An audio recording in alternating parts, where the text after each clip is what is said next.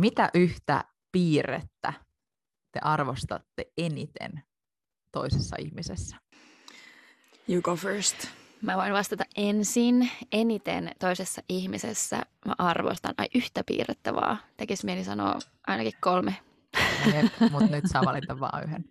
Mm, mä arvostan eniten sellaista ystävällisyyttä, pyyteetöntä ystävällisyyttä. Ihana. Mun vastaus on ehkä just toi sama, mutta mulla tuli ensimmäisenä mieleen sanana sellainen kuin lämpö. Ja se näkyy usein mun mielestä ihan ihmisen sellaisessa tavassa, jos vaikka tapaa jonkun uuden tyypin tai muuta, niin se näkyy ihan semmoisessa tavassa niin kuin katsoo sua ja olla siinä lähellä. Niin joo, lämpö, mutta se on mun mielestä aika sama tässä samoilla linjoilla ton ystävällisyyden kanssa. Hei, ihanat, ihanat vastaukset. Tota, siksi onkin vaikea mun mielestä sanoa vain yksi. Just mä haluaisin sanoa myös monta ja mä sanoisin noin molemmat, mitä te sanoitte. Mutta mä sanoisin, että mä arvostan tosi paljon henkilöissä sanan luotettava. Luotettavuus on mun mielestä tosi ihana piirre ja kertoo ihmisestä paljon.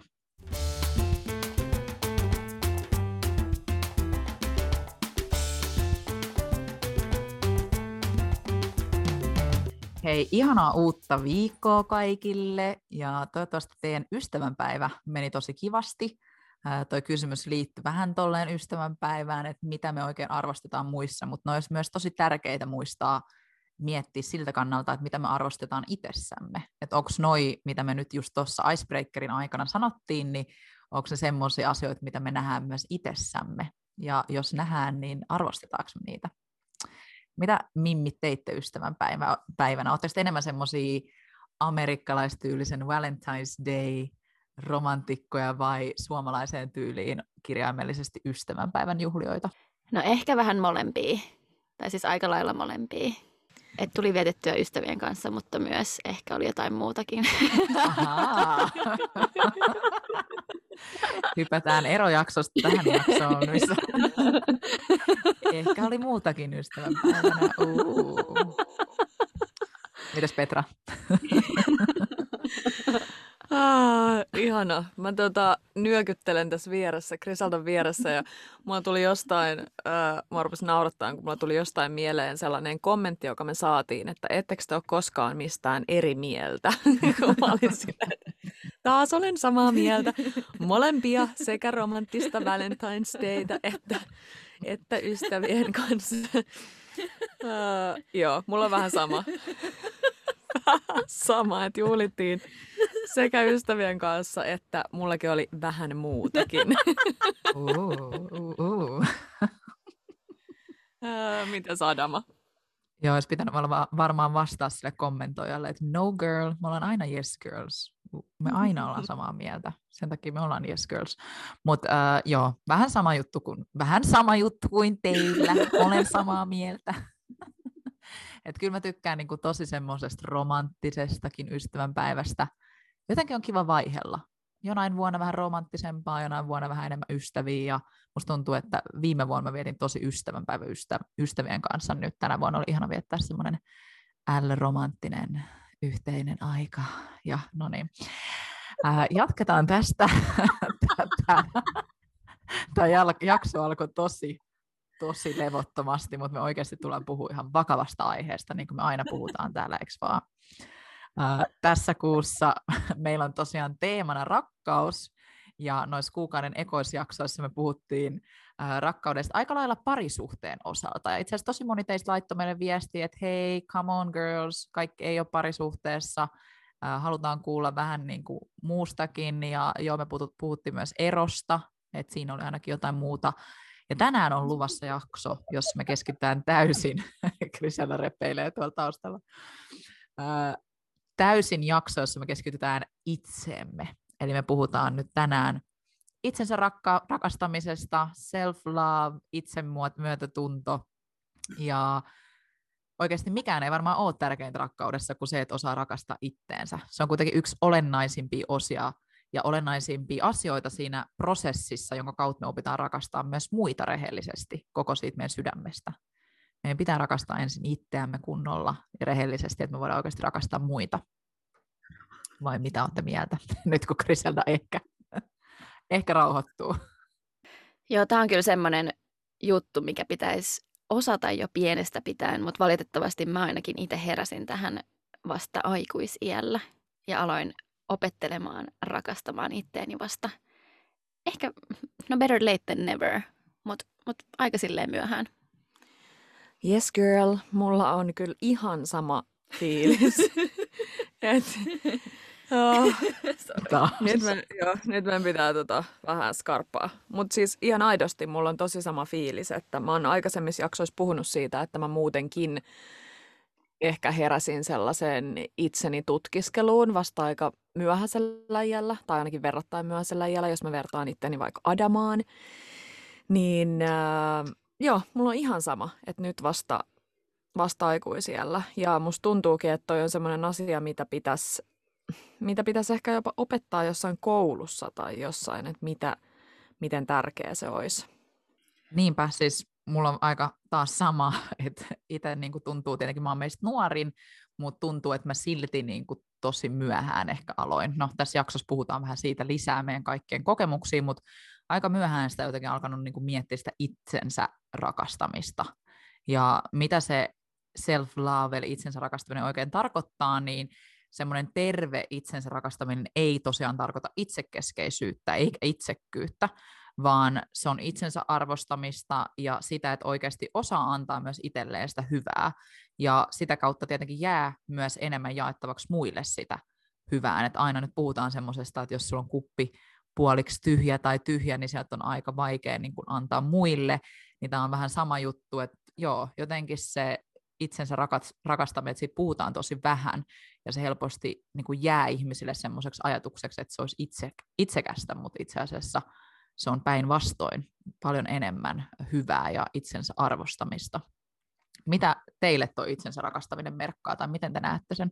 Mulle se on sitä, että uskaltaa elää omaa totuuttaan ja on rehellinen itselleen siitä, mitä autenttisesti, mitä aidosti oikeasti on niin kuin kokonaisuutena ja elää sen ja niiden omien arvojen mukaisesti.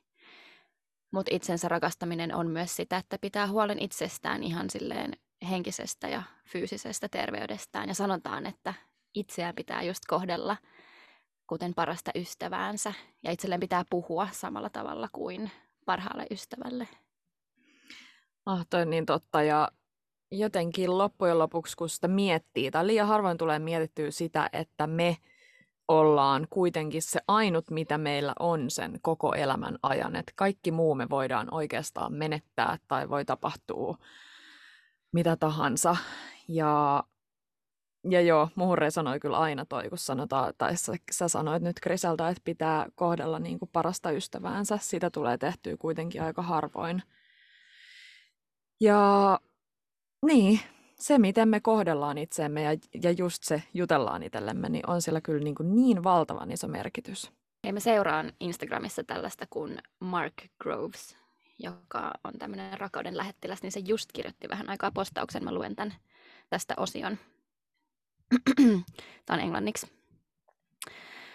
Um, Disney made us fall in love with love that was absent of challenges. Our schooling prepared us to be in a relationship with work and not with each other.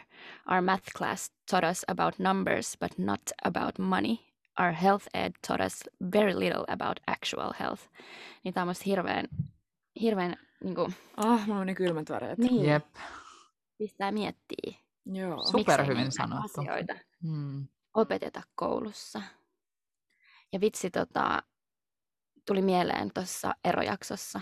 Mä sanoin siitä, että, että kun sä Petra sanoit, että loppujen lopuksi me ollaan itsemme kanssa koko elämämme ajan, niin jos et sä viihdy yksin, niin todennäköisesti saat huonossa seurassa. Hmm. Niin, toi on myös semmoinen, siis okei, ensinnäkin toi, minkä sä luit sieltä IGstä, niin ihan ö, super hyvin sanottu. Jotenkin pisti myös miettiä, että niinpä, miksi me ei koulussa välillä opita näistä oikeasti. Siis jo opitaan tärkeitä asioita, mutta oikeasti tämmöisiä isoja merkityksellisiä asioita, että kuinka paljon helpompi ihmisillä olisi nyt tällä hetkellä rakastaa itseänsä, jos sitä olisi jotenkin koulussakin jo keskusteltu. Niin kyllä se on aika outoa, että sitä ei, ehkä meidän pitää perustaa koulu, missä opetetaan kaikkea tämmöistä. ja se itsensä rakastaminen, se ei välttämättä just aina ole niin helppoa. Se jotenkin tuntuu musta, että suomalaisessa kulttuurissa ja monessa muussakin kulttuurissa niin korostetaan just enemmän sitä muiden rakastamista ennen sitä itseään. Ja jotenkin se kulttuurinen normi tekee siitä varmasti vieläkin vaikeampaa. Että voi olla niin kuin vaikea myös sanoa, että mä itse asiassa rakastan itteen ja niin kuin on tosi tyytyväinen itteni ja arvostan itteeni hyvinen ja huonoinen puolineen, jos tavallaan meidän kulttuuri enemmän puhuu sen puolesta, että pitäisi niin katsoa muita eikä hirveästi tuoda itteensä esille tai niin poispäin, mikä toisaalta on koko ajan muuttumassa, että se on kiva, kiva nähdä, mutta omat uskomukset ja suhtautuminen tietenkin vaikuttaa tosi paljon siihen, miten näkee itsensä, taas meidän niin lapsuus, me ollaan puhuttu täällä paljon, kaikki traumat, ne vaikuttaa, ja monet jotenkin pelkää just, että se on itsekyyttä tai jotenkin egoistista, jos rakastaa itteensä, mutta todellisuudessa ne, jotka oikeasti rakastaa itseensä, niin on paljon vähemmän itsekeskeisiä kuin ne, jotka ei osaa ra- rakastaa itseensä. Ja tässä mä käyttäisin esimerkkinä vaikka somea, missä näkyy välillä semmoista niin kuin ihan turhaa kiusaamista, että ihmiset niin kuin purkaa sitä omaa pahaa oloaan vaikka somessa kommentoimalla anonyymisti muille, ja yleensä se tuleekin sieltä, että se henkilö ei, ei rakasta omaa e, itseään ja arvosta itseään, sitten se niin kuin purkaa sitä muihin. Ja se on aika usein jo siellä taustalla. Joo, ton kyllä huomaa, huomaa just siellä somessa, mutta kyllä sen huomaa myös ehkä omassa lähipiirissä, että ne, jotka voi vähän huonommin, niin kohtelee myös muita huonommin, eikä ne välttämättä tee sitä tahallaan. Tuskin siis kukaan aidosti haluaa toiselle pahaa, mutta mä tunnistan myös itteni tästä sataprosenttisesti, että mä oon ihan varmasti kohdellut mun lähipiiriä huonosti silloin, kun mä oon itse voinut huonosti ja on ollut hukassa tai ihan pihalla.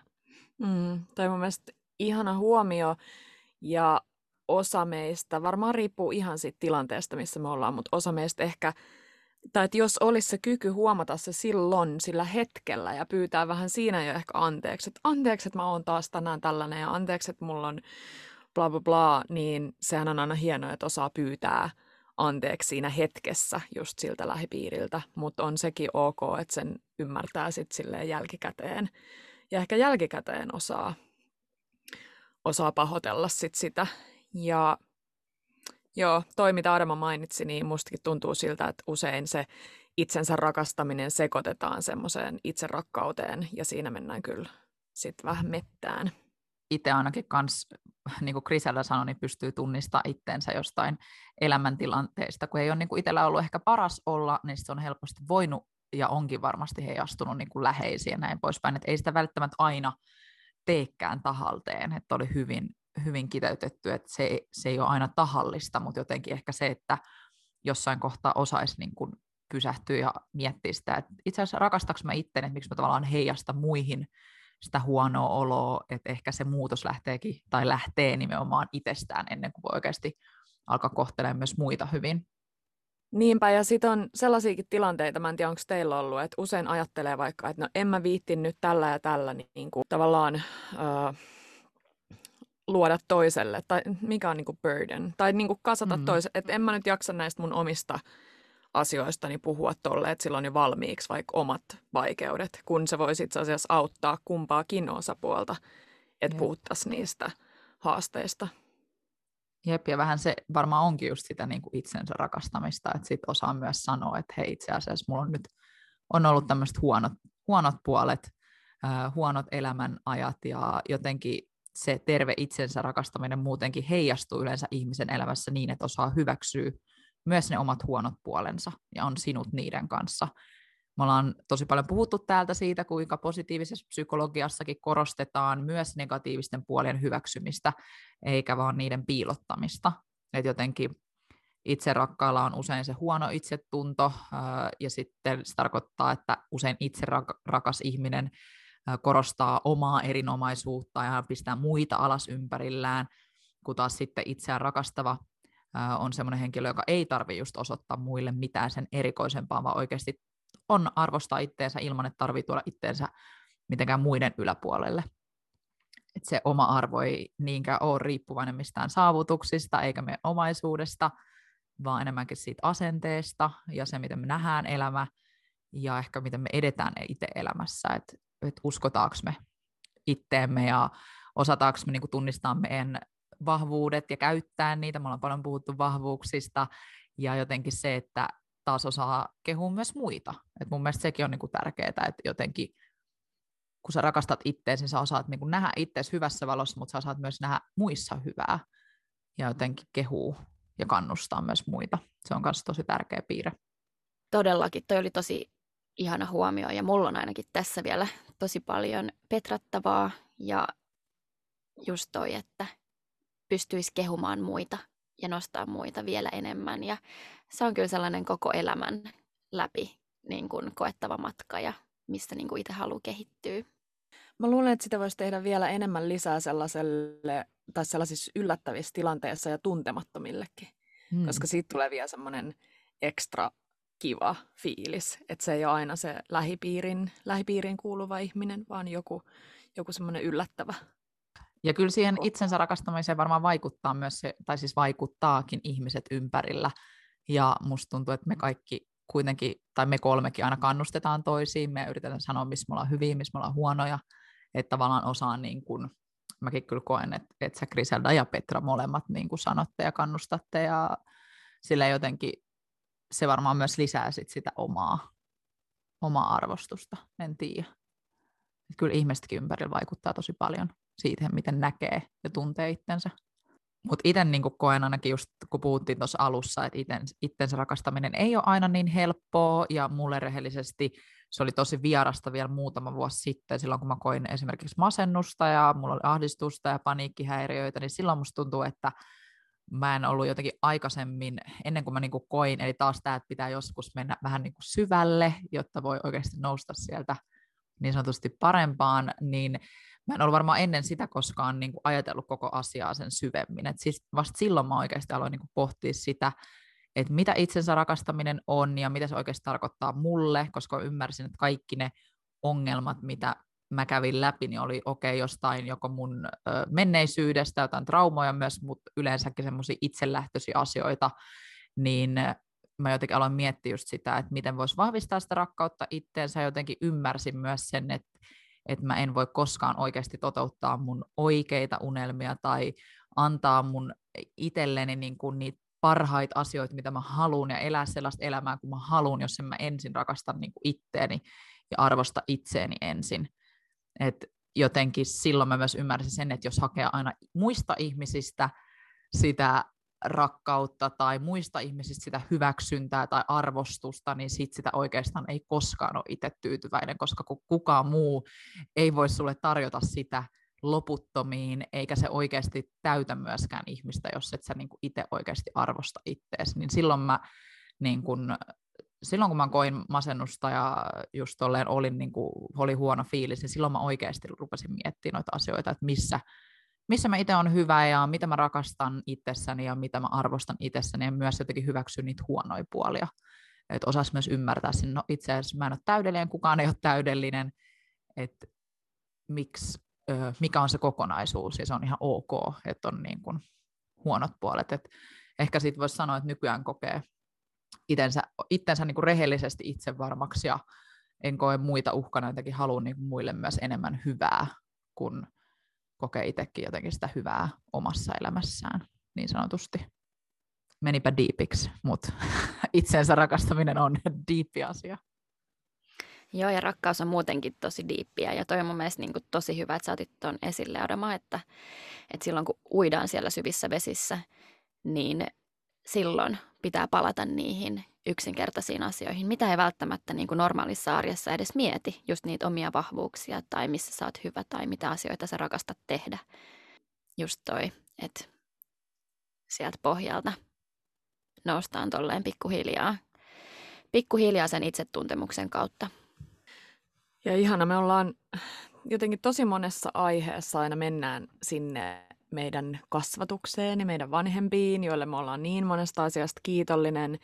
Mutta kun katsoo sitä, että miten meidän vanhemmat ja heidän vanhemmat on elänyt, on ollut sodan aikaa ja on ollut kaikkea todella, todella haastavaa, niin valitettavasti siellä on vaan väkisinkin ollut enemmän sitä sellaista äh, itseensä päin kääntymistä siinä niin kuin tavallaan huonossa mielessä, että ei ole jaettu sitä kamaluutta ja uskallettu puhua ja vähän enemmän semmoista niin kuin maton alle lakasemista ja ei ole jaettu niitä kokemuksia perhe, perheelle tai lapsille tai muuta. On ajateltu, että säästetään puolisoa tai lapsia tai ketä tahansa niiltä kamaluuksilta. Niin mun mielestä me eletään nyt niin ihanaa aikaa, koska pikkuhiljaa on se niin kuin valo ollut jo näkyvillä tunnelin päässä, että, että uskalletaan puhua niistä enemmän. Ja mä ainakin koen, että, että just tässä raskauden viime metreillä niin on aika paljon miettinyt sitä, että miten pystyy sit sitä omaa lasta kasvattaa niin, että, että osaa tuoda sen esille sen itsensä rakastamisen merkityksen ilman, että siitä tulee joku semmoinen koulukiusaaja, joka, joka on niin sanotusti täynnä itteensä, mutta, mutta joo, en, en, mä en näe siinä nyt sitä en olisi peloissani. No joo, en mäkään. Toi on ehkä muutenkin tuommoinen tylsä mustavalkoinen kärjistäminen, mutta ehdottomasti semmoinen asia, että mun mielestä, niin kuin mä sanoin, niin eletään nyt tosi hyvää aikaa tämän asian kannalta, että ihmiset on avoimempia juttelemaan mm. näistä asioista.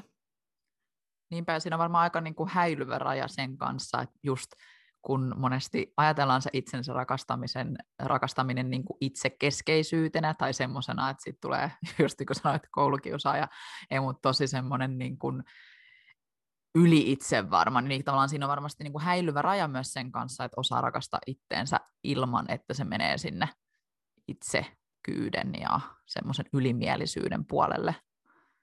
Et ihan sama juttu mä oon kyllä pohtinut, niin kuin sä sanoit Petra, niin just kasvatuksessa, että osaa kasvattaa niin kuin itsevarman ja itseään rakastavan äh, lapsen, mutta ei mitään ylimielistä paskiaista, niin sanotusti. Joo, kyllä mä sanoisin, että meillä, me suomalaiset saadaan aika paljon vielä sitä itsevarmuutta ja itserakkautta kasvattaa, että, että siellä mennään niin kuin sille huonolle puolelle, että hmm. just jos vertaa vaikka noihin jenkkeihin, missä tuli siellä nykissä asuttua se vuosi, niin kyllä, kyllä he osaa niin paljon. Ja mä oon itse asiassa sitä mieltä, että se oli mulle ainakin semmoinen niin hyvällä tavalla. Mä oon ehkä jossain jaksossa sanonutkin siitä, että mä itse inspiroiduin siitä, kun mä kuulin, kun ihmiset puhuu omasta elämästään tai omasta työstään, koska itse ei osaa puhua sillä tavalla. Niin se oli semmoinen mun mielestä ihan niin kuin hieno ja tärkeä opinpaikka mullekin nähdä, että, Aa, että noin voi puhua – niin kuin mm. omasta itsestään. Ja se ei oikeasti tuntunut yhtään siltä, että ne olisi jotenkin silleen pelkästään paukutellut henkseleitä silleen jenkki ällötyyliin, vaan, vaan se oli oikeasti mielenkiintoista. Ja siellä se varmaan näkyy myös sillä, että ihmiset kannustaa myös tosi paljon muita. Niin kuin, että sitten ollaan silleen, joo. että jos sä aloitat jonkun oman yrityksen, niin joo joo, hyvin se menee ja niin kuin tehdään tämä. Ja sitten suomalaista vähän se sen, no katsotaan milloin se epäonnistut. et jotenkin sekin varmasti tulee siitä, että sit kun osataan niin kun nähdä ja arvostaa itteensä, niin sit pystytään myös kannustamaan muita. Miten sitten voisi syventää sitä rakkautta ja arvostusta itseensä? Kuitenkin kaikki tämmöiset niin negatiiviset asenteet, kuten just se itsensä kritisoiminen, mitä varmasti tosi moni tekee, itse ainakin syyllistyn välillä siihen, ja sitten semmoinen aliarvioinen ja itselleen negatiiviseen sävyyn puhuminen, niin ne on kuitenkin semmoisia asioita, jotka me tiedetään, että aiheuttaa meille huonoa fiilistä. Niin totta kai me halutaan varmasti niitä vähentää, niin kuin puhuttiin, niin ihmissuhteet totta kai vaikuttaa paljon, voi itse valita, kenen kanssa viettää aikaa. Kyllä mä ainakin itse huomaan, että muuhun vaikuttaa tosi paljon ihmiset mun ympärille ja myös siihen, mitä mä ajattelen itsestäni öö, niin kuin tietyllä tavalla. Ta- tietyllä tavalla ei, mä en tarvitse kertaa mitään ö, hyväksyntää, mutta sitten taas tietyllä tavalla ne totta kai ihmistä lisää sitä hyvää fiilistä. Mutta miten voisi syventää sitä rakkautta, niin me jaetaan vähän nyt tällaisia tietoisia menetelmiä, miten voi lähteä vahvistaa sitä. Nämä on peräisin Kristin Arylonin, toi sukunimi on niin, Arylon, ö, kirjasta Madly in Love with Me, ja tämä kirjailija kautta, tämä on kirjailija, tämä on kouluttaja, puhuja, mitä kaikkea. hän on jakanut itsensä rakastamisen kymmeneen osa-alueeseen. Ja mun mielestä nämä on jotenkin aivan ihanat nämä osa-alueet. Ja joo, sen pidemmittä puheitta jaetaan nämä. Ja sitten lopussa puhutaan vielä vähän itsemyötätunnosta, joka on tosi positiivisen psykologian osa-alueita. Ensimmäisenä tällä listalla on tietoisuus itsestä ja se rehellisyys itseään kohtaan. Ja täällä nyt ehkä just tarkoitetaan sitä, mitä me ollaan tässä jo puhuttu, niin se, että oikeasti osaa tiedostaa ää, itsensä niin kuin ne hyvät ja huonot puolet, kuka mä oikeasti oon, kuka mä en oo, mitkä on mun vahvuudet, ja tavallaan olla rehellinen itteensä kohtaan. Myös sitä, sitä kohtaa niin olla rehellinen, että haluuks mä oikeasti näitä asioita, vaikka mitä mun elämässä tällä hetkellä on, haluuks mä olla tämmöinen henkilö, onko mä tyytyväinen siihen, että jotenkin sekin on rehellisyyttä kohdata semmoiset asiat niin kuin rehellisesti, mistä oikeasti ei välitä, eikä vaan elää jossain semmoisessa kielteisessä ö, elämässä, että okei, kyllä on ihan ok ja ihan sama, en mä käsittele näitä asioita, että jotenkin semmoinen omien ö, myös traumojen ja elämän ja kaiken niin käsittely on sitä tietoisuutta ja rehellisyyttä itseään kohtaan. No sitten tokana on itsensä hyväksyminen, sekä hyvät että huonot puolet. Ja pitää muistaa, että me ollaan kaikki ainutlaatuisia ja just niin ihania kuin me ollaan. Ja, mutta välillä kuitenkin saattaa unohtua ja riittämättömyyden tunne saattaa vallata meidät. Ja vaikka me saatais sata kehua ja yhden negatiivisen kommentin tai palautteen, niin on tosi todennäköistä, että me muistetaan vaan tämä yksi negatiivinen kommentti. Ja, tosi, ja pahimmillaan siihen voi jäädä pidemmäksi aikaan vellomaan. Ja niin kuin se häpeä valtaa meidät. Ja jotenkin siitä häpeästä irti päästäminen on ollut hirveän tärkeää, ainakin mulla nyt tälleen aikuisiäs, aikuisiällä. Ja se, just se itsensä hyväksyminen on ollut tosi niin kuin hidasta muutosta ja pitää ymmärtää niitä sisäisiä ääniä ja ehkä sitten niiden myötä tapahtuu ulkoisten ominaisuuksien hyväksyminen. Ja mä oon itse ehkä saanut eniten irti Brené Brownilta tuosta niin kuin häpeästä ja itsemyötätunnosta. Ja toi on kyllä tämmöinen elämänmittainen prosessi, missä pitää olla armollinen itseään kohtaan ja pitää hyväksyä se, että me ollaan koko ajan keskeneräisiä. Ja aina kun joku tavoite on saavutettu, niin sitten löytyy aina jotain uusia juttuja, niin jotenkin on vaan keskityttävä tähän hetkeen ja pohtia niitä mahdollisia syitä siihen omaan tyytymättömyyteen, koska vaan me itse voidaan vaikuttaa siihen, mitä meidän sisäinen ääni sanoo. No ja sitten kolmantena on itsestä huolehtiminen.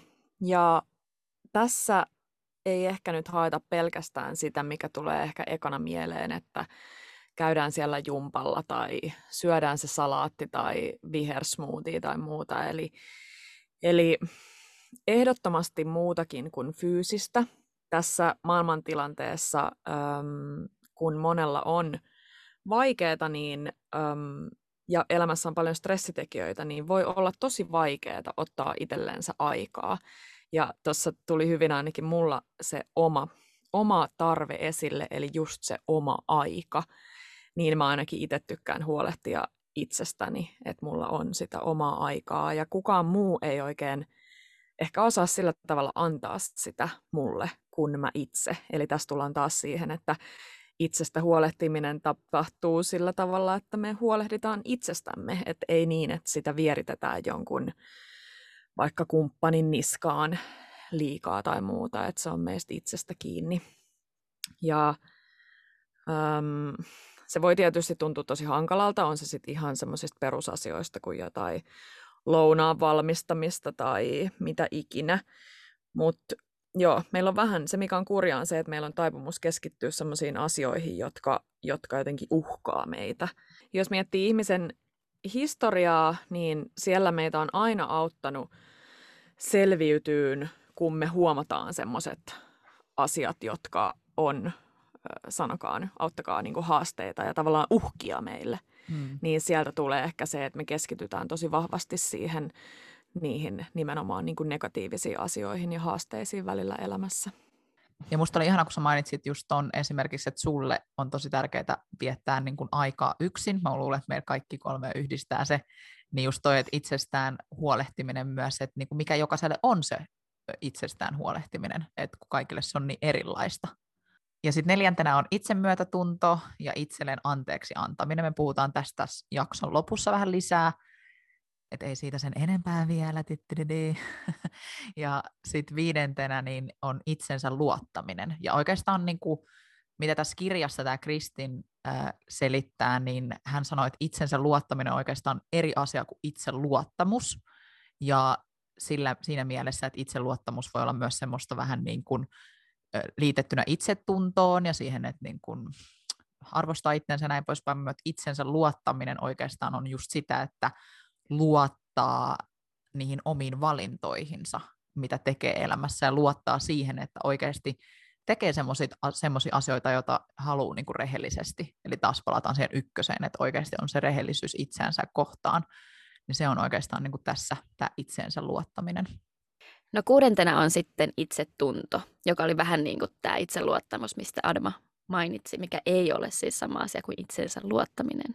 Itsetunto tarkoittaa myös sitä, että ihmisellä on kyky luottaa itseensä ja pitää itsestään ja arvostaa itseään havaitsemistaan heikkouksista huolimatta, eli just sitä itsensä hyväksymistä. Jotenkin nämä kaikki kietoutuu toisiinsa, mutta yksinkertaistettuna, niin ne on niitä meidän mielikuvia itsestämme ja arvostus, arvostusta itsestämme ja niitä meidän osaamisia kohtaan. No sitten seitsemäntenä on itsensä voimaannuttaminen. Ja tässä varmaankin korostuu se sellainen meidän oma sisäinen vahvistuminen ja se, että ihminen kokee olevansa sisäisesti vahva ja jotenkin tasapainossa niin itsensä kuin sitten sen ympäristönsä kanssa. Ja usein sen seurauksena mä oon huomannut, että jotenkin kykenee paremmin asettaan ja sitten myös saavuttaa sellaisia päämääriä elämään ja tuntee, ole, tuntee jotenkin, että se oma elämä on niin kuin under control. Ja sitten just tässäkin tullaan siihen, että tämän myötä sitten ehkä se itsetuntokin paranee. Mä ainakin huomaan, huomaan taas tämän, että just se tavoitteiden asettaminen voi olla tosi haastavaa, jos ei tunne, tavallaan tunne itseään. Sitten kahdeksantena on itsensä kunnioittaminen ja arvostaminen. Ja tämä on aika lailla oikeastaan nyt se koko itsensä rakastaminen käsitteenä. Että se, että me osataan kunnioittaa ja arvostaa itteemme. Ja jos me arvostetaan itteemme oikeasti, rehellisesti, niin silloin myös sillä ei ihan hirveästi ole väliä, mitä muut sanoo tai mitä he arvostaa sussa. Jotenkin se merkitys hävii, koska me osataan arvostaa itsemme paremmin. Vitsi, tämä on niin monimutkaisesti nyt sanottu, mutta Grisella näyttää mulle, että rock and roll, eli hyvä ja mielenkiintoista kyllä, kun sä osaat arvostaa ittees enemmän, niin toisetkin alkaa arvostaa sua enemmän, että semmoinen ehkä niin kuin huokuu myös ihmisestä, että tietää oman arvonsa ja kunnioittaa itteensä, niin kyllä se niin kuin jotenkin muissakin, muissakin sitten näkyy. Kyllä, rock and roll. se, oli, se oli vaikea, mutta sä pystyit siihen. Kiitos. You should tap yourself on the shoulder now. I will, yes. I will. Hyvä minä. No yhdeksäntenä on sitten omasta mielihyvästä huolehtiminen ja se voi olla fyysistä, esimerkiksi liikuntasuoritus, treeni, joogaaminen. Se voi olla myös seksuaalista mielihyvää, erittäin tärkeää. Ja mielihyvä voi myös olla iloa, kauneudesta, kauneudesta nauttimista tai hyvästä ruuasta nauttimista. Mä tiedän, että me kaikki kolme ollaan sen verran hedonisteja, että hyvä ruoka ja viini sitten, kun se aika koittaa, Petra. Ja niin joo, oma mieli hyvä. Ja ehkä niin kuin tuohon mä liittäisin myös semmoisen self-carein, eli semmoisen niin kuin itsensä pampering. Nyt tulee taas tosi paljon finglishia. Miten se sanotaan? Eli tekee niitä semmoisia spa-hoitoja itselleen ja vähän guashailee kasvoja ja ostaa vähän parempaa kosmetiikkaa ja Mä ajattelin, että ostaa vähän parempaa viiniä. Vaan yksi asia mielessä. Ja myös positiivisessa psykassa puhutaan paljon siitä, miten syvä onnellisuus rakentuu mielihyvän ja merkityksen tasapainosta. No ja sitten viimeisenä kymmenentenä on itseilmaisu.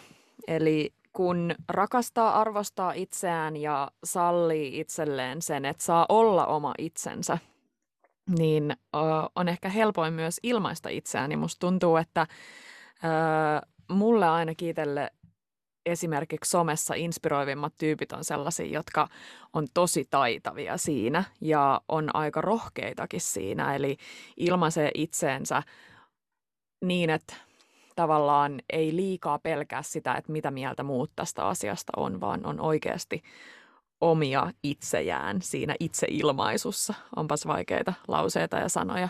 Saatteko se kiinni, mitä mä tarkoitan? Joo, täysin. Just Joo. se autenttisuus niin. ja semmoinen. Joo, autenttisuus ja rohkeus siellä. Ja sama sitten ehkä, mitä tulee pieniin lapsiin, niin mun mielestä on niin ihana seurata, että esimerkiksi sellaiset sukupuoliroolit on vähän hälvene, hälvenemässä, että se ei ole pelkästään, että pojat leikkii autoilla ja tytöt jollain vaaleanpunaisella, mm. vaan sielläkin ne itseilmaisun keinot on jo paljon laveammat, leveämmät lapsilla kuin mitä ne on ehkä ollut perinteisesti.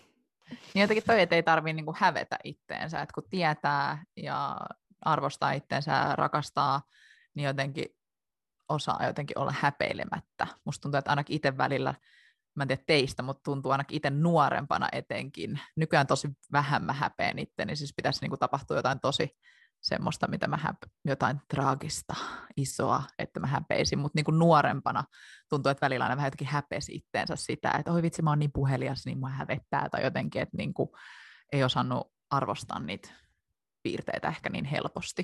Niin ehkä sekin, että sitä mä oon paljon miettinyt vaikka, että haluaa niin kuin Leonalle välittää, että minkä tahansa lainen persona hänellä on, niin se on niin kuin yhtä arvokas kuin muiste, muidenkin, että osaa niin kuin vahvasti ilmasta itteensä ja saa ilmasta itteensä just semmoisena kuin on, niin se on jotenkin mun mielestä tärkeää, tosi tärkeää opettaa jo pienenä.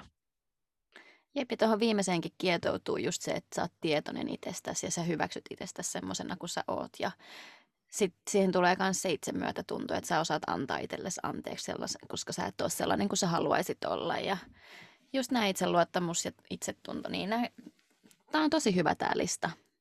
Tämä olisi pitänyt olla koulussa kaikilla. No eks vaan? Jep. Mitä te koette, että näistä oli niinku tärkeimpiä? Mikä jäi joku yksi juttu näistä teille mieleen ja mitä sun mielestä äh, Griselda esim. voisi kehittää ja miten sitä voisi siis kehittää? No ehkä toi itsensä, itsensä voimaannuttaminen oli mulle ehkä semmoinen vierain tai niinku uusi juttu näistä kymmenestä. Niin ehkä mä alan nyt kultivoimaan sitä mun elämässä enemmän.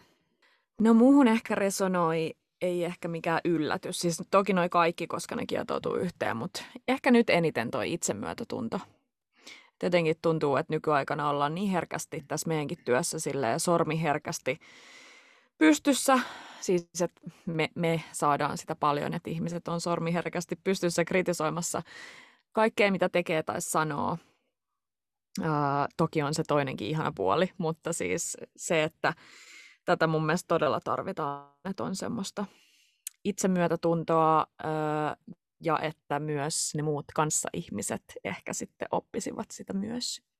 Ihan mä sanoisin kanssa, että nyt tällä hetkellä muu ehkä näistä niin kuin resonoi eniten itsemyötätunto.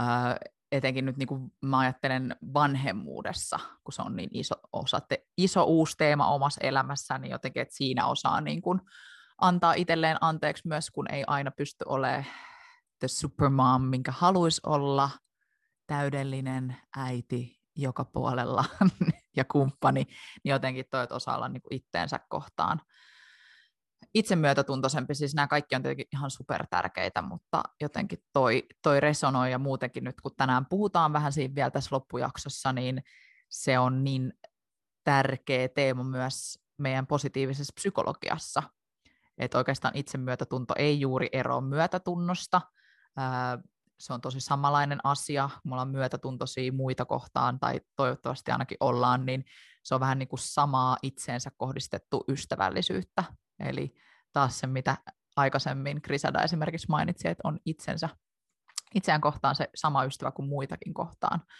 Ja itsemyötätunto ja se itselleen anteeksi antaminen auttaa just siirtyä pois siitä kritisoivasta asenteesta itseään kohtaan. Se on aika kannatteleva voima, joka tekee elämästä erityisesti haasteiden läpi kulkemisesta helpompaa. Että tavallaan sen kautta me osataan just olla armollisempia myös itsellemme ja ymmärtää, että aina ei ole niin kuin, ää, kärsimyksineen yksin edelleenkään. Se on myös hyvä jotenkin muistaa, että muutkin on voinut tuntea ja varmasti tuntee tässä maailmassa samoin kuin itse tuntee tällä hetkellä, jos on niitä kärsimyksen tunteita tai kriittisiä tunteita. Että tavallaan se itsemyötätuntohan on myös sitä, että osaa kohdata tunteet, ö, omat tunteensa olla läsnä niille sekä päästä oikeasti lopulta irti. Että tämä nyt on auttanut mua aikoinaan muun muassa masennuksen aikana totta kai, mutta nyt mä koen myös, että on osannut jotenkin taas syventyä siihen, että hei, silloin kun mä ajattelen kriittisesti jostain vaikka vanhemmuuteen liittyvästä asiasta, niin sitten mä osaan taas kääntyä niin kuin itsemyötätunnon pariin, niin se on kyllä niin vahva, vahva työkalu.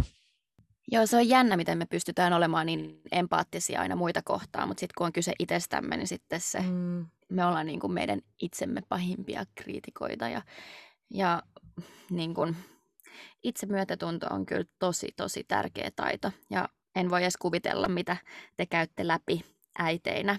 Ja enkiläiset itsemyötätunnon asiantuntijat Kristin Neff ja Christopher Germer, eli Germer, on kehittäneet tällaisen kahdeksanviikkoisen Mindful Self-Compassion-ohjelman, jonka tarkoituksena on just kehittää itsemyötätuntoa perinteisten mindfulness-harjoitusten avulla. Ja siihen itsemyötätuntoon on kolme osatekijää.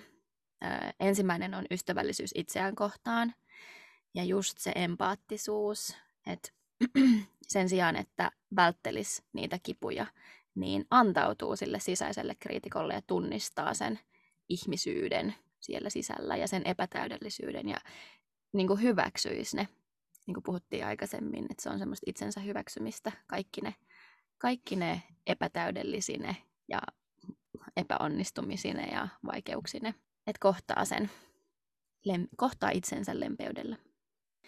Toisena on jaettu ihmisyys ja ihmisenä oleminen tarkoittaa sitä, että on just epätäydellinen ja on kuolevainen. Ja silloin kun meillä on vaikeaa, niin me saatetaan sulkea koko muu maailma meidän ympäriltä ja me saatetaan velloa siinä, että me ollaan ainoita, joilla menee huonosti ja me saatetaan niin kuin helposti tuntea sellaista erillisyyttä tai semmoista niin kuin, tosi semmoista yksinäisyyttä sen, sen tota, oman haasteen tai vaikeuden kanssa. Mutta se, että sä huomaisit sen, että sä et ole ainut ihminen, joka kärsii, vaan niin kuin kaikilla muillakin on omat ongelmansa ja kärsimyksensä, niin se on jaettu ihmisyys. Kolmantena on tietoinen läsnäolo, eli mindfulness, tai hyväksyvä tietoinen läsnäolo. Se on musta hyvä, kun Adamas aina, mm. sä aina öö, painatat sitä, että se ei ole pelkästään tietoista läsnäoloa, vaan se on hyväksyvää tietoista läsnäoloa ja se, että me ollaan hyväksyvästi meidän omissa kokemuksissa ja itsemyötätuntoisella ihmisellä on tosi tasapainoinen suhde myös niihin negatiivisiin tunteisiin ja ei välttele niitä. Niin kuin me ollaan jo tässäkin jaksossa mainittu, niin pyritään myös niin kuin korostaa niitä vaikeita tunteita ja käsittelemään niitä, koska, koska muuten ne jää meidän kroppaan, ne jää meidän mieleen ja silloin me tukahdutetaan ne ja se ei ole hyvä asia. Jos ette ole kuunnellut vielä meidän tukahdutettujen tunteiden podcast-jaksoa, niin kannattaa laittaa se kuunteluun. Mutta mindfulness yhdessä jaetun ihmisyyden kanssa tuo myös semmoista laajempaa näkökulmaa meidän omiin kokemuksiin ja, ja sallii meidät olemaan, olemaan niiden haaste, haastavien tunteiden ja ajatusten kanssa, just sellaisina kuin ne on. Hei, ihana kurssi. Mä näen Adamaan tuolla ihan sama, sama painamassa Enter muun kanssa. Kyllä. Onpa ihanan kuulosta. Tosi, tosi kauniit noin kolme komponenttia. Ja musta oli tosi jälleen kerran taas tärkeää, että siellä tuli esille se, että ne negatiiviset tunteet ja piirteet ja asiat ja tapahtumat ja kaikki on osa meitä, osa meidän elämää ja niistä, niistä tavallaan pitää pystyä puhumaan. Mä muistan lukeneeni jostain ajatuksia siitä, että kun aina sanotaan, että, tai usein sanotaan, että itseään rakastava henkilö ei tuomitse itseään ja uskaltaa laittaa niitä rajoja ja sanoa ei, mutta mitä sitten, jos onkin välillä niitä päiviä, tai ainakin mun itteni kohdalla, kun niitä päiviä, tai ehkä niinku useampien ihmisten kohdalla niitä päiviä on, että tuomitsee itsensä eikä uskalla välttämättä sanoa kaikkea ihan suoraan, niin silloin se ei todellakaan tarkoita sitä, että on jotenkin vajavainen siinä itsensä rakastamisessa, vaan ehkä siinä, että se huomaa, että se prosessi on käynnissä ja nimenomaan tuo, tuo esille myös ne vaikeat tunteet. Niinpä, että ei sitä tarvi ajatella, että nyt jos mä rakastan itteeni, niin mun pitäisi aina olla jotenkin taas se niin kuin täydellinen ja ajatella kaikista vaan hyvää ja uskaltaa laittaa ne rajat, vaan niin kuin just Petra, sä sanoit ihan superhyvin, että jotenkin osaa myös, että varmaan sekin on niin kuin sitä itsensä rakastamista, että osaa myös hyväksyä sen, että aina vaan ei ole välttämättä niin ja on huonoja päiviä ja näin, että kukaan ei ole täydellinen. Ja itsemyötätunto on kuitenkin siitä ihan super mielenkiintoinen juttu, että sitä voi kehittää ja sitä tietenkin kaikki näitä osa-alueet voi kehittää, mutta just se, että kiinnittää enemmän huomiota siihen omaan sisäiseen ääneensä, etenkin niissä epäonnistumisten äärellä, että onko superankara ja kriittinen itselleen. Mä ainakin huomaan, että jos mulla nousee vaikka nyt tämän esimerkki vanhemmuudessa jotain semmoisia tosi kriittisiä ajatuksia itteeni kohtaan, niin sitten mä niin mietin sitä, että minkä takia että miten mä voisin olla armollisempi ja mihin mä vertaan itteen ja mikä mun ajatusmaailma tähän asiaan liittyen on ja miten mä voisin niin kuin sen tiedostamisen ja kyseenalaistamisen kautta pikkuhiljaa valita sen itsemyötätuntoisemman ajatusmallin, sen itsekritiikin sijaan. Ja esimerkiksi mindfulness, äh, mulla on ollut semmoinen tosi vahva työkalu siihen, että mä oon pystynyt lisää mun omassa elämässä sitä hyväksyvää tietoista läsnäoloa, että mä pystyn niin kuin paremmin tunnistaa niitä omia kriittisiä ajatuksia ja käsittelemään niitä. Ja meditointi itsellään on ehkä semmoinen kaikista vahvin tapa harjoittaa mindfulnessia, mutta me ollaan puhuttu mindfulnessistakin tosi paljon, niin kannattaa kuunnella meidän muita jaksoja liittyen siihen, mutta se on yksi hyvä, hyvä tapa kehittää sitä itsemyötätuntoa. Toi oli hyvä, Adama, että sä mainitsit tuon meditaation, koska se, just se, että sä pysähdyt ja pysähdyt kuuntelemaan itseäsi, niin se on kyllä, se on kyllä semmoinen hyvä tapa ja keino opetella sitä itsetietoisuutta ja myös hengitysharjoitusten avulla pystyy vahvistaa sitä tietoisu- tietoisuutta. Ja esimerkiksi koskettelemalla itseään, halailemalla ja silittämällä itseään. Just noin Adama, Adama. Näkisittepä, miten Adama täällä halailee itseään ja koskettelee itseään.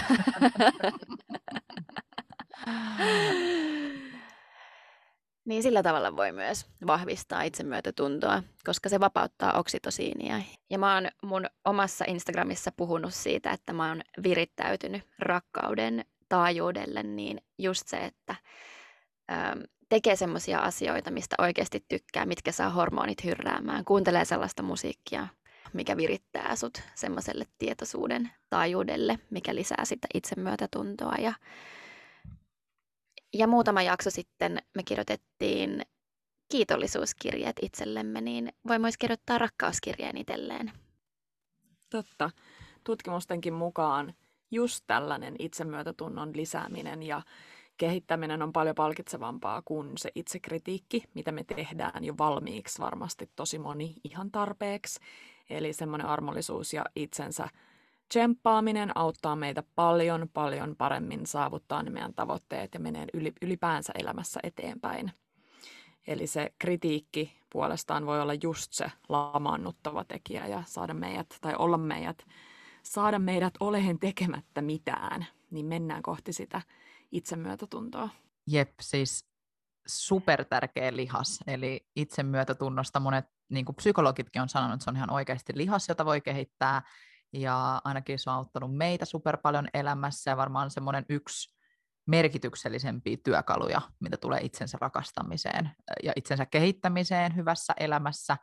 Ja itse asiassa meillä on yksi jakso, mikä mulla tuli yhtäkkiä mieleen, ihan meidän kuulkaa body alkuajoilta kuudes jakso, missä me puhutaan itsekriittisyydestä, siitä miten löytää enemmän sitä myötätuntoa itsensä kohtaan. Eli jos haluaa vielä syventyä 86 minuutiksi tähän aiheeseen lisää, niin kannattaa käydä kuuntelemaan se meidän kuudes jakso. Siinä varmasti puhutaan jotain tosi kivaa ja fiksua, mitä me ei enää muisteta, mutta käykää kuuntelemaan. Hei, tuosta tuli mieleen Nanna Mikkosen mantra. Mä olin muutamia vuosia sitten Rosa Nenosen Design Your Roadmap-kurssilla ja Nanna Mikkonen oli siellä vieraspuhujana. Ja Nanna opetti tällaisen mantran kuin annan anteeksi sinulle, Griselda, että et ole sellainen kuin toivoisin sinun olevan. Ja tämä on niin kuin pyörinyt mun mielessä nämä vuosikaudet, koska me myrkytetään itseämme ja meidän miel- mieliämme negatiivisilla ajatuksilla ihan joka päivä.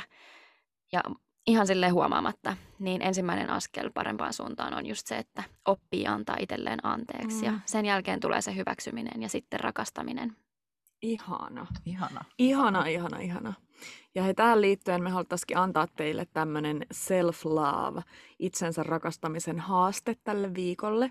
Eli tarkkailkaa itseenne kohdistuvia ajatuksia viikon ajan ja kirjoittakaa vähän niitä ylös.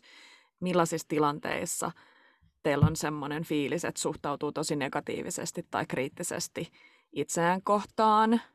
Ehkä siinä kandea kohti, pohtii vähän, että miksi ja sitten, että mitä itsensä rakastamisen työkaluja voisi ehkä käyttää niissä tilanteissa, jotta sä pystyisit olemaan sit armollisempi itseesi kohtaan.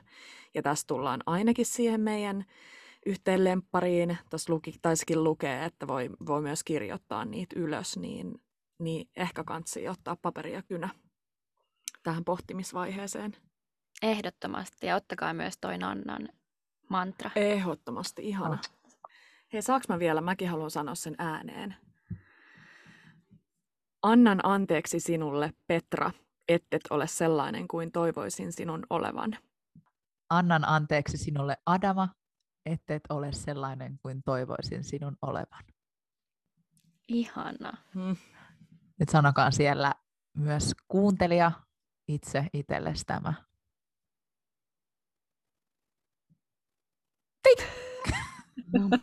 Namaste. Namaste. Hei, miten sitten kirjavinkit tähän jakson loppuun? No, mulla tuli nyt mieleen semmoinen kirja, jonka mä vasta aloitin, ja mä en tiedä, mä oon syyllistynyt tähän nyt mun mielestä vähän liikaakin, että mä jaan jo vinkkejä sellaisista, mitä mä en ole lukenut kokonaan, niin mä en tiedä, onko se hyvä asia. Mutta nyt on ollut tosi paljon pinnalla tämmöinen New York Times, uh, New Yorkin, mikä se on? New York Times bestseller-listallakin keikkuva kirja nimeltä Untamed, ja sen on kirjoittanut Glennon Doyle-niminen nainen.